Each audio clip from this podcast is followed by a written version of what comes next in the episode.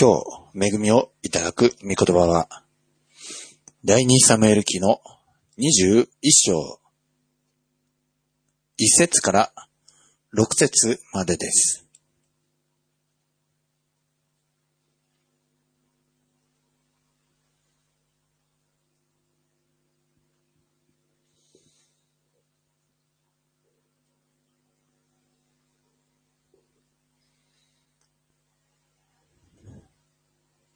第二サムエル記21章1節から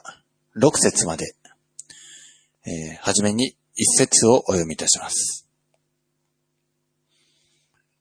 ダビデの時代に3年間引き続いて飢饉があった。そこでダビデが主の御心を伺うと、主は仰せられた。サウルとその一族に血を流した罪がある。彼がギブオン人たちを殺したからだ。アメン。一言お祈りいたします。愛するイエス様、今日もあなたの血潮をいただき、十字架から流れ滴るその血潮をもって我々の罪を清め、我々の弱さを、至らなさを拭い去ってくださいますように。このしもべの唇を清めて、またこれに預かる人一人を整えてください。あなたの命の恵みが豊かに流れ出るこのひとときでありますように、イエスをあなたにお委ねいたします。これからの時をすべてあなたの御手にお委ねして、私たちの主イエス・キリストのお名前によってお祈りをいたします。アーメン。えー第二サムエル記はこの21章からですね、えーまあ、まあ、最終部分の方に入ります。えー20章までのところは、えーもうダビデのその統治の歴史、えーだったんですけども、まあ、だいたい3部に分かれまして、第二サムエル記の、えーまあ、初めの方は、ダビデが全イスラエルの王となって、そして栄光の統治がなされた箇所、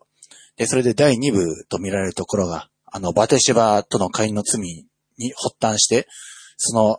ことに対してダビデが罪を刈り取っていくこと、それが、えーまあ、前回の20章までのところで、えー一区切りついております。ねアブシャロムの死と、また、えーそのアブシャロムによって二分混乱してしまったイスラエルを再び、えまとめるまで、えそれが、まあ、20章ところですね。でこの21章からのところは、歩行的な、えところが記されております。まあ、断片的にその後のダビデの、えーそのしたこと、それから、えーダビデの、えーその、え死ぬ間際の、えそのメッセージや、また、えこのダビデの三重勇士の目録、それからダビデの死もあります。えまあ、詩篇の方に同じことが記されてるんですけども、えそれからダビデの時代に、もう二つ起こった、イスラエルに対する災いが記されております。えーまあ、そのうちの一つが、まあ、今日のこの21章のところで、えーまあ、要するに、えー3年間の飢饉ですね、えーギブオン人たちの、に対する、えーサウルが不当に扱ったことゆえに、えーそのことの、ね、飢饉が起こった箇所が、まあ、この21章の前半部分、それから二つ目のまあ災いというのが、まあ、この第二サムエ記の最終章の24章のところで、ダビデが人口調査をしたところですね。えそのうちの、まあ、ですから今日は、この21章のところ、なぜこの災いがイスラエルに起こったのか、えこの3年間の飢饉が起こったのか、えそれをえ見ていきたいと思います。えこのダビデの時代に3年間引き継いで飢饉があった。で、それでダビデが主の御心を、え伺いましたところ、主が仰せられたのは、サウルとその一族に血を流した罪がある。彼がギブオン人たちを殺したからだ。えーあります。えーこのギブオン人はどういう人たちか。えーまあ、吉明のメッセージのところで、えーヨシアがね、いよいよカナンの地に入り込んできた。ね、エリコの町を、えー滅ぼし、続いて愛の町を滅ぼし、イスラエルの民が、そのカナンの領土の中に入っていったところ、全カナンの人々は、このヨシアにも、心を一つにして、連合して対抗しようとしたところをですね、このギブオン人たちだけがですね、えー、このイスラエルの民に対して、ね、降伏するその、えー、算段を立てて、で、それで降伏してきたんですね。計略を使ってです。イスラエルの人たちに、を騙して、ね、神の民に入り込んできた。で、それでイスラエルの人たちは騙された形で、まあ、盟約を結んだんですけども、でも結局、主の前に誓ってしまった以上、このギボン人たちを、ね、丁重に扱わなくてはなってし、扱わなくてはならなくなってしまった。で、それで、えーまあ、結局ギボン人たち、ね、カナン人の中、ね、イスラエルの中において、カナン人は滅ぼすべし、そういうふうに主に言われていたんですけど、でも、イスラエルの人たちがあまり考えずにさっさと盟約を結んで契約してしまった以上、その契約を、やっぱ間違いでしたって言って、疑問人たちを存在扱ったりすることはもう、もはや死の前にできなくなってしまった。で、それで、この疑問人たちはイスラエルの中に住むことになとなった。それが疑問人なんですが、で、サウルの時代、サウルがですね、この疑問人たちを殺した、ね、そのことの罪がイスラエルに3年間雨を降らせなかった、えー、主は、えー、言われます。えー、2節から、えー、そこで王はギブオン人たちを呼び出して彼らに言った。ギブオンの人たちはイスラエル人ではなくエモリ人の生き残りであって、イスラエル人は彼らと盟約を結んでいたのであるが、サウルがイスラエルとユダの人々への熱心のあまり、彼らを撃ち殺してしまおうとしたのであった。えー、サウルが、えー、熱心のあまり、ね、イスラエルとユダの人々への熱心のあまり、まあ、彼らを撃ち殺そうとした。えー、確かに、ね、ひとたび、えー、盟約を結んでしまったことをね、不履行したでしょう、サウル王は。ね、ちょっと、サウルの時代になんでその、えことが、えこの災いが起きないで、なんでダビデの時代にこういう飢饉という形で、えようやく、ね、サウルが死んだ後にこういうことが起こったか、まあ不思議な気がするんですけども、でも、きっと、ね、サウルの時代に受けたその、えギブオン人たちのその仕打ち、それがずっとね、ギブオン、ギブオン人たち、イスラエルの中に住み続けていて、で、サウルから埋め、植え付けられた、そのギボン人差別と言いますか、で、それが、それ、まあ、代を重ねて、より大きくなったのかもしれませんね。イスラエルの人々が、ね、お前ギブオン人だろ。あのサウルは、ね、お前たちを、ねえー、本来追い払おうとしていた。出ていけ。まあ、そういうふうに、まあ、そういう形でもしかしたら、えー、より差別が激しくなって、よりギブオン人たちの死に対する叫びが大きくなっていったのかもしれません。主はこのギブオン人たちの叫びをも聞かれるんですね。このギブオン人たちがどういう成り立ちでイスラエルの中に入っていったか、まあ、吉明の9章の方にあるんですけれども、ね、桜役を使って、あたかも遠い国から旅してきたかのように、ね、ヨシアたちに取り入ってきました。ねえー、そして、彼らは、自分たちは遠い国から来ました。でも、イスラエルの神、主の名声は、この遠い国である私たちのところにも届きました。ですから、ヨシアさん、どうかあなたのね、神、主と、またあなたの国と、ね、契約を結ばせてください。和、解を結ばせてください。ね、そういうふうに来るんですけども、でもヨシアと、また、長老たちは、ちょっと怪しいな、まあ思いつつも、でもそれでも、主に伺いもせず、彼らは、さっさと、このギブオン人たちを迷惑を結んでしまう。で、その3日後に気づくんですね。自分たちが迷惑を結んだ、ね、この遠い国から旅してきたと思われる人たちは自分、実はすぐ近くの、ね、エモリ人であり、ギブオン人だ。で、結局、ね、なんであなた方はこういうことをしたのか、ね、言うんですけど、でももう後の祭りなんですね。まあ、イスラエルは、えー、しぶしぶこの迷惑を結んだ、まあ、守り続けたことでしょう。サウルでさえ、サウルも、このギブオン人たちとのその迷惑は、ちょっと、納得できなかった。で、そういうわけで疑問人たちを殺したことでしょう。でも、この疑問人たちはイスラエルの神、主を、主の皆を、それを恐れてきました。ヨシュア、ヘブライ語ではイエシュアという名前です。ギリシャ語ではイエス、イエス様のと同じ名前ですね、ヨシュアの名前は。イエシュアに、和解を求めて来た違法人は救われるんです。主が守るんです。確かに、騙しという形で、この疑問人たちは神のための中に入ってきたかもしれません。現在でも騙しという形でイエス様の集いに入ってくる人たちはおります。教会の中の女性が目当てだとか、なんか教会で行われているバザーとか英会話とか、そういうのが目当てで、カレーライスが目当てで入ってくる。まあ、そういう人もおるかもしれませんけれども、でも、いかに最初は騙しという形で入ってきても、それでも、主の回収の中に住んで、主の目教えを聞くうちに作り変えられていくということがあるんです。この疑問人たちは、どういうふうにしてきたか。ね、イスラエルの民は、ね、この疑問人たちをもう殺すことはできない。じゃあどうしようか。で、まあ、彼らを、だから、えー、まあ、この吉明の九章を見ますと、九章23節見ますと、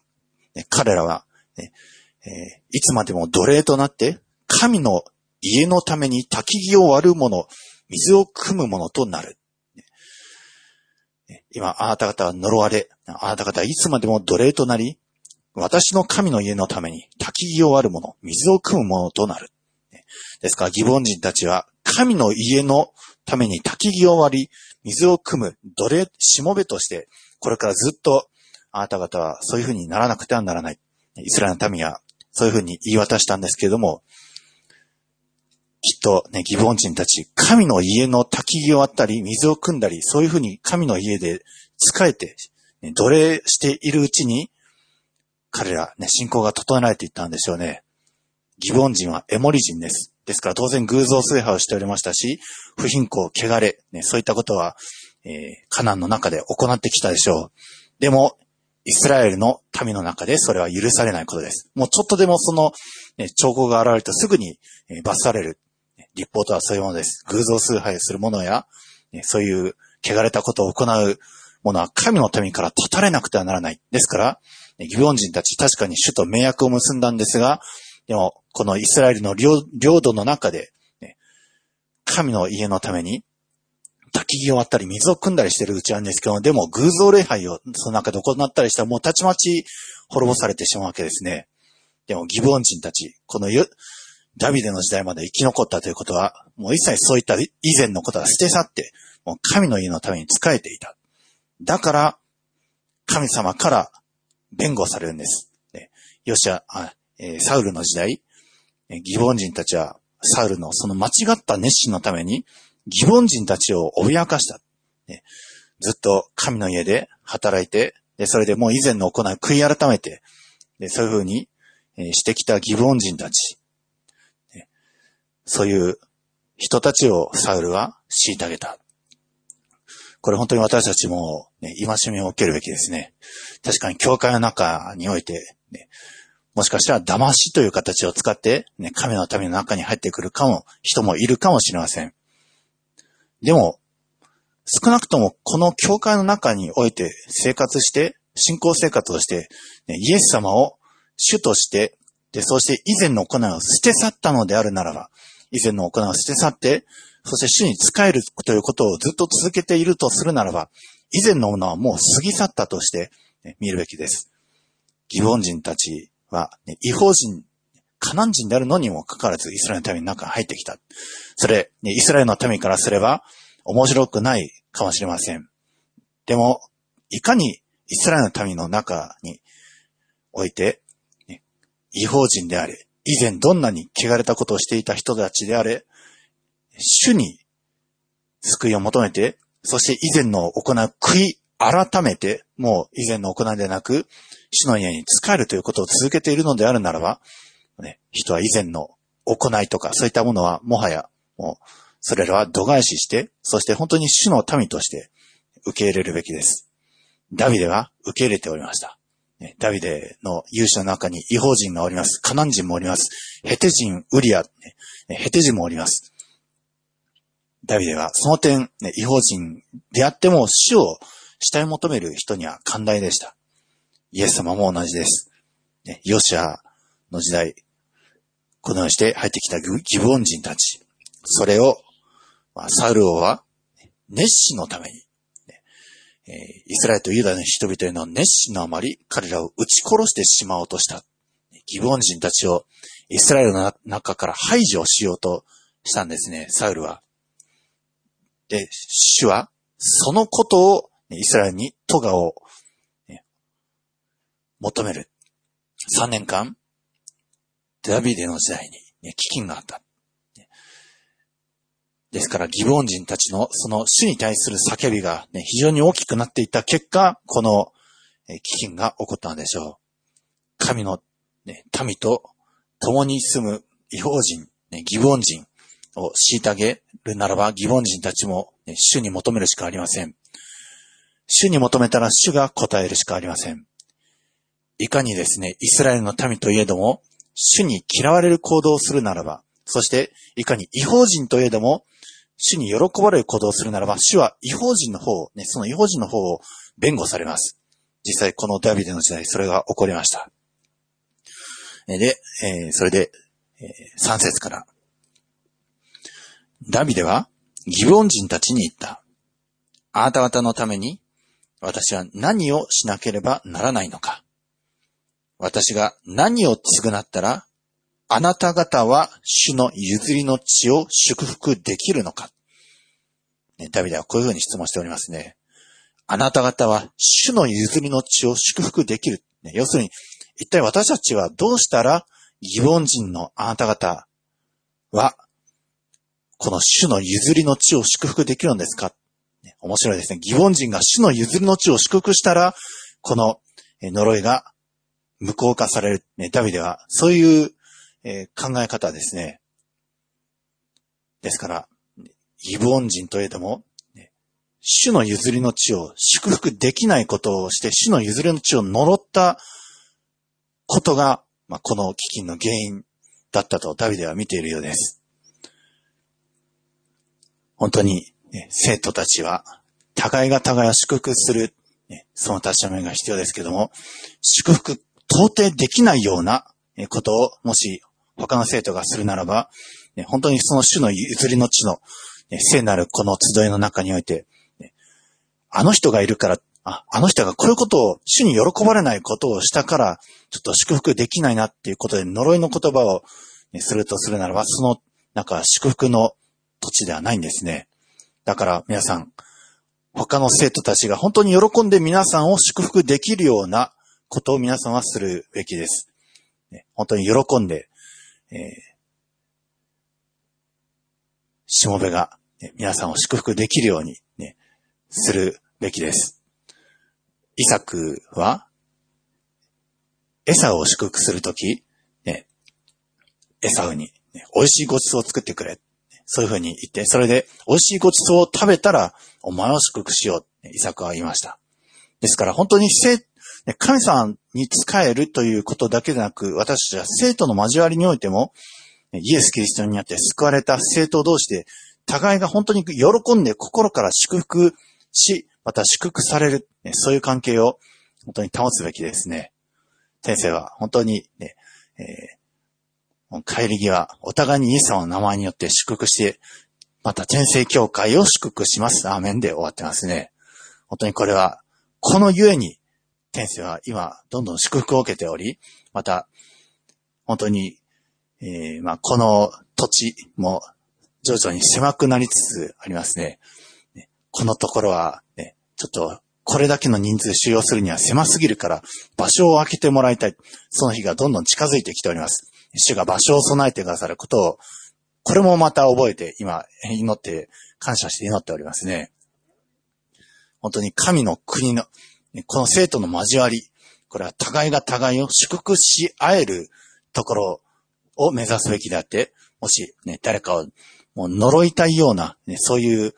ことは、どんどんどんどん取り除いていくべきですね。で、これ、えー、続いて、まあ、あ、えー、4節までお読みしました。あ、えー、3節までお読みしましたね。あの、ダビデは、どうしたらあなた方は死の譲りの地を祝福できるのか？で、4節ギブオン人たちは彼に言った。私たちとサウル、及びその一族との間の問題は、銀や金のことではありません。また私たちがイスラエルのうちで人を殺すことでもありません。そこでダビデは言った。それでは私があなた方に何をしたらよいというのか？ね、疑問人たちは要するに、ね、お金で賠償することではない。あるいは、ね、イスラエルの人を、処刑して、で、それでうさを晴らすことでもない。言います。確かに、ね、国の中に少数部族が、少数民族がいて、虐げを受けている。ね、お金で解決しようとか、あるいは、えー、何かそういう人間的な仕返しをしようとか、ね、そういうことで、えー、は根本的な解決にはならないんですね。疑問人たちはそれを、えー、言いました。で、ダビデは、じゃあ一体どうしたらいいのか、求めます。で、それで5節彼らは王に言った。私たちを立ち滅ぼそうとしたもの。私たちを滅ぼして、イスラエルの領土のどこにもおらせないようにし、企んだもの。その者の子供七人を私たちに引き渡してください。私たちは主の選ばれたサウルのギブアで、主のために彼らを晒し者にします。王は言った。引き渡そう。で、このギボン人たちは、なんか金銀や、あるいは人間的仕返しではなく、主の問題である。エホバである主の皆を、から6節で2回、ね、言っております。私たちは主エホバの選ばれたサウルのギブアで、主エホバのために彼らを晒し者にします。ですから彼ら自身の、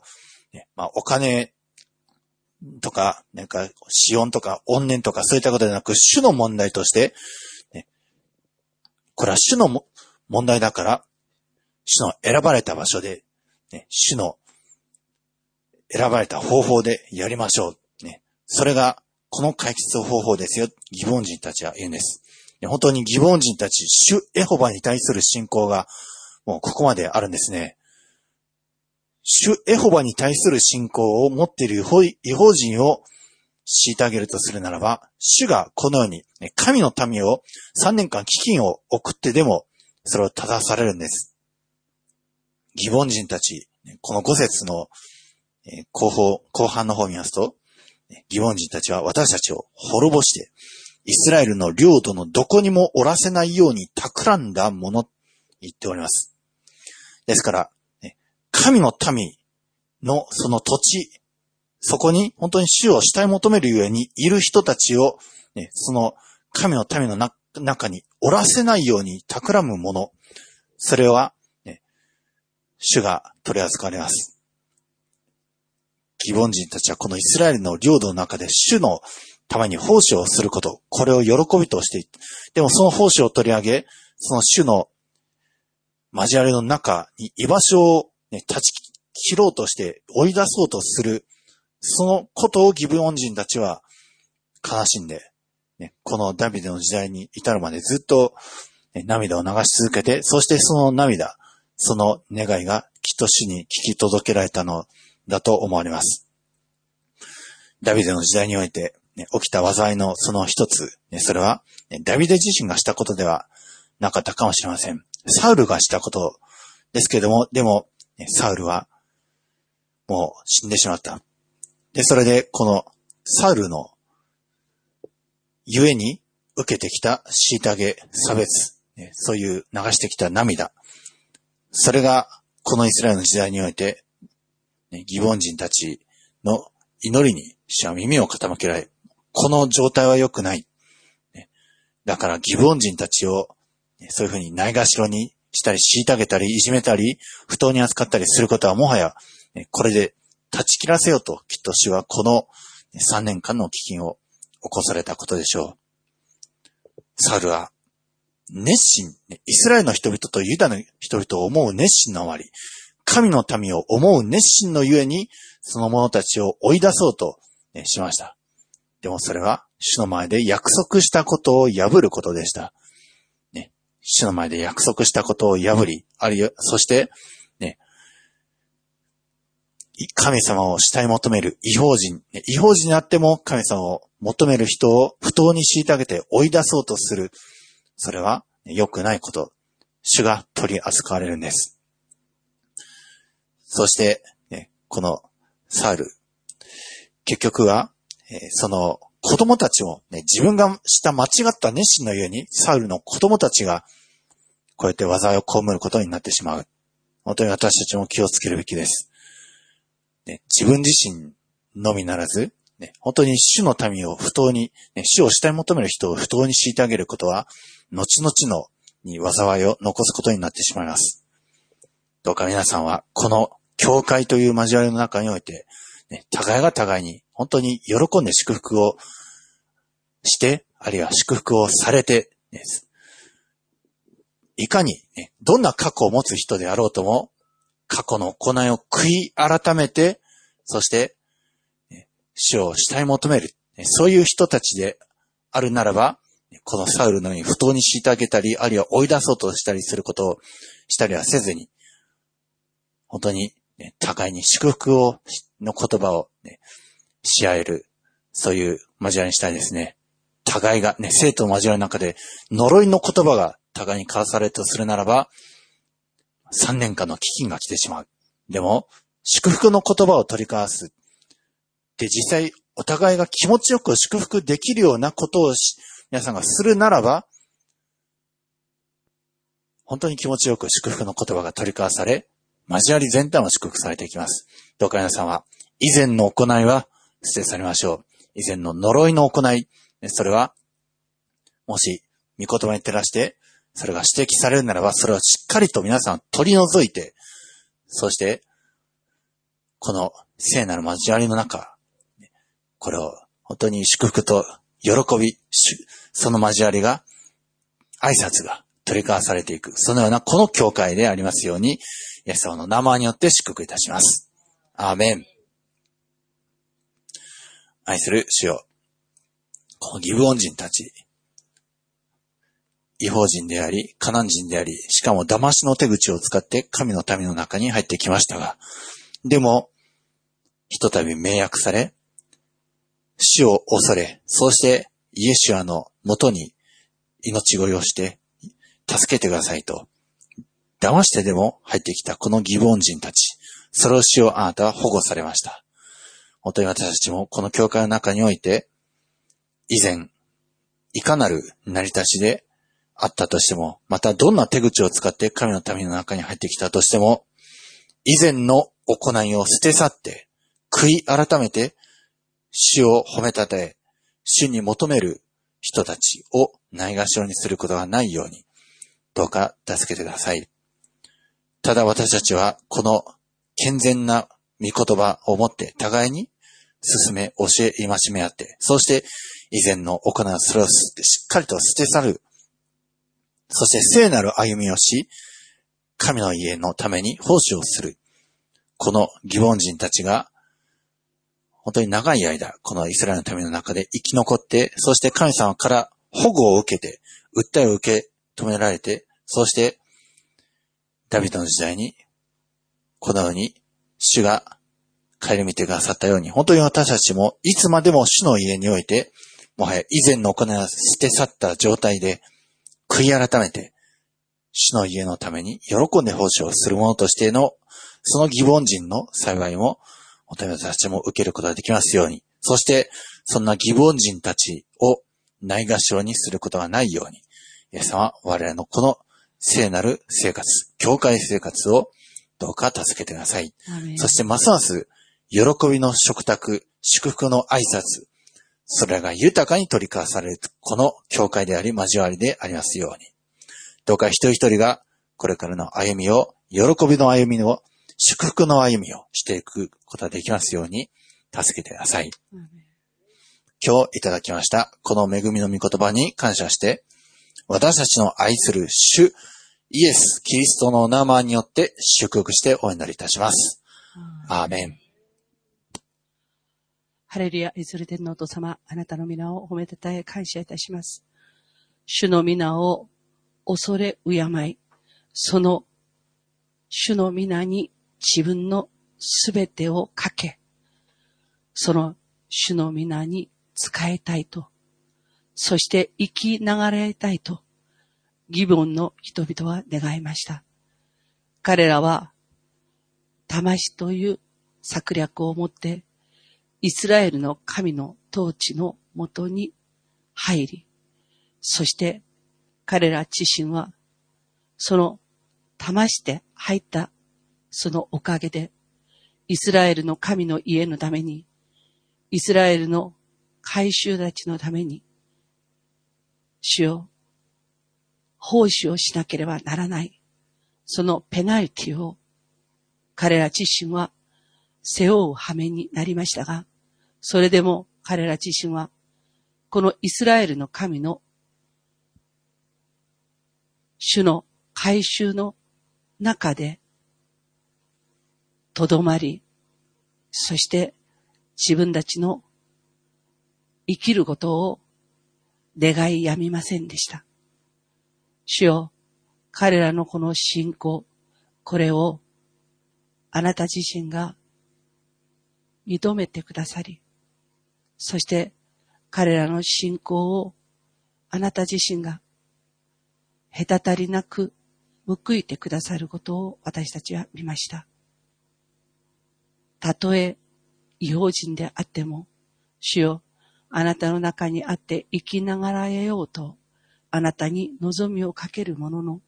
その望みをあなたは必ず垣間見てくださる主であることを今日あなたが私たちに教えてくださったことを感謝いたします。気分はイスラエルの神を信じ、その神様の三つ葉のもとで自分たちの命が流れることを願い、そのことが保証されましたが、サウル王はイスラエルとユダ族のために神の保証を得ているこの気分の人々を殺しました。主よ、彼らを一番最初に生かすようになったのは、間違えて彼ら自身を回収一同として受け入れ、そして、主エホバに誓われた約束があったからです。主に誓われた約束を、このサウルは、イスラエルのために、ユダ族のために、列心を足して、人々のために、約束をいただいている希望の人々を殺しました。私たちの中でも、こういったことがないように、主よあなたが私たちを助けてください。イスラエルの人々が主に見捨てられるようになったのは、彼らが伝えるべき福音を違法の人々に伝えようとせず、イスラエルの神、主子自身を独り占めしようとして、そして彼ら自身の不信仰を貫いたゆえです。主よ、私たちも余すとこなく救いを願っているあなた自身の見心に背くことなく、私たち自身も余すとこなくあなたの御言葉を伝え、そしてあなたの見心を仰ぎ見る人々をあなたの恵みへと招き入れることができますように、祝福してください。今日、この希望の人々に対して、誠実に報いてくださる主の皆を褒めたたえ感謝して、私たちの主イエス・キリストの皆によって感謝して祈りました。アーメン。